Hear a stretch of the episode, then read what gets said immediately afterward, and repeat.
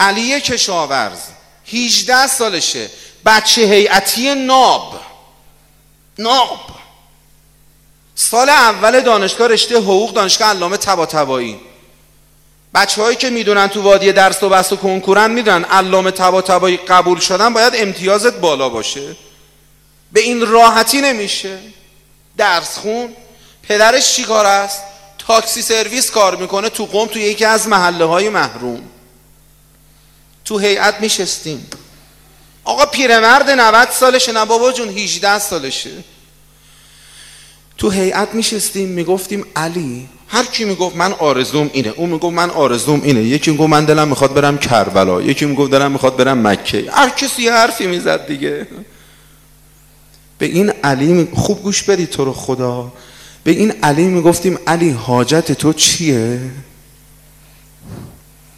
خدا شاهده نمی‌دونم چرا به ذهنم اومد این قصه.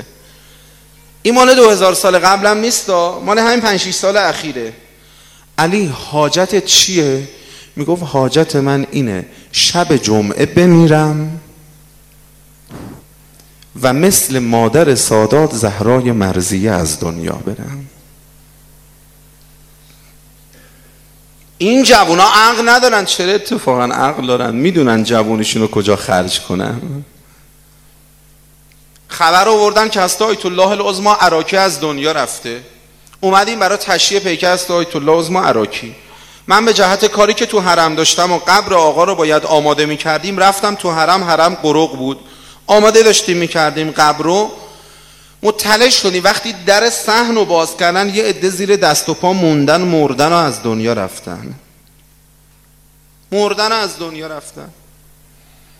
شب شد پدر علی کشاورز تماس گرفت. فلانی علی نیومده خونه نگرانم. این ور بگرد اون ور بگرد. وقتی مطلع شدیم ای مردن رفتیم به اجتماع در سردخونه رو باز کردیم دیدیم جنازه علی کشاورز وسط سردخونه.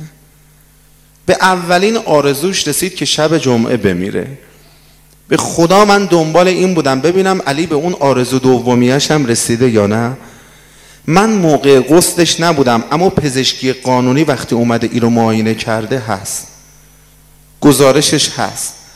یا صاحب از زمان ببخش علی کشاورز در اثر شکستگی پهلو سینه بازو. من اینو ندیدم. خودم نبودم ولی پزشکی قانونی. ولی من با دست خودم این علی رو تو قبر گذاشتم. خبره ها می‌گیرید دیگه. خدا شاهده وقتی صورتش رو باز کردم رو خاک لحد بذارم.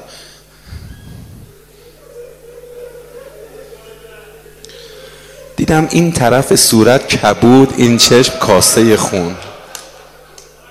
همونجا گفتم علی جان خوش به حالت